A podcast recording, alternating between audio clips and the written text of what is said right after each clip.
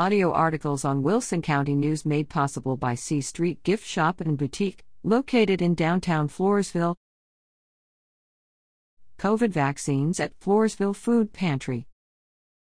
Connally Memorial Medical Center will offer COVID 19 vaccine clinics at the Floresville Food Pantry and Resource Center for the next two Thursdays, June 3rd and 10th, from 8 a.m. to noon. Vaccines available include the single dose Johnson & Johnson and the two dose Moderna. They will be available to individuals age 18 and older. No appointments are needed. The Floresville Food Pantry is located at 1201 A Street near downtown Floresville. The entrance is on 4th Street.